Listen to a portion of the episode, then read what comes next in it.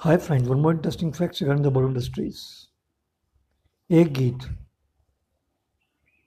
तितली उड़ी उड़ जो चली फूल ने कहा आजा मेरे पास तितली कहे मैं चली आकाश। ये गीत सिंगर शारदा ने गाया था। शारदा को इंट्रोड्यूस करने वाले हिंदुस्तान के शोमैन राज कपूर का बहुत बड़ा हाथ था।